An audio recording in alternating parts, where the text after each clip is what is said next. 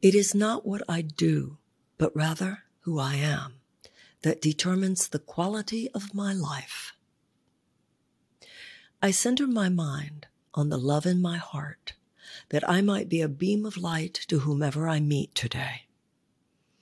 I need not worry what to do or say, for the Holy Spirit will guide my thoughts and actions. My highest function and greatest mission is simply to be in any moment the person I am capable of being. May the love of God extend through me to bless the entire world. Thus may I shine and feel the joy of being my true self. Dear God, I surrender myself to you today, that I might find and be the truth of who I really am. Amen.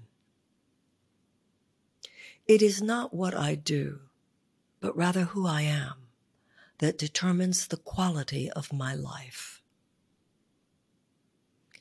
It is not what I do, but rather who I am that determines the quality of my life.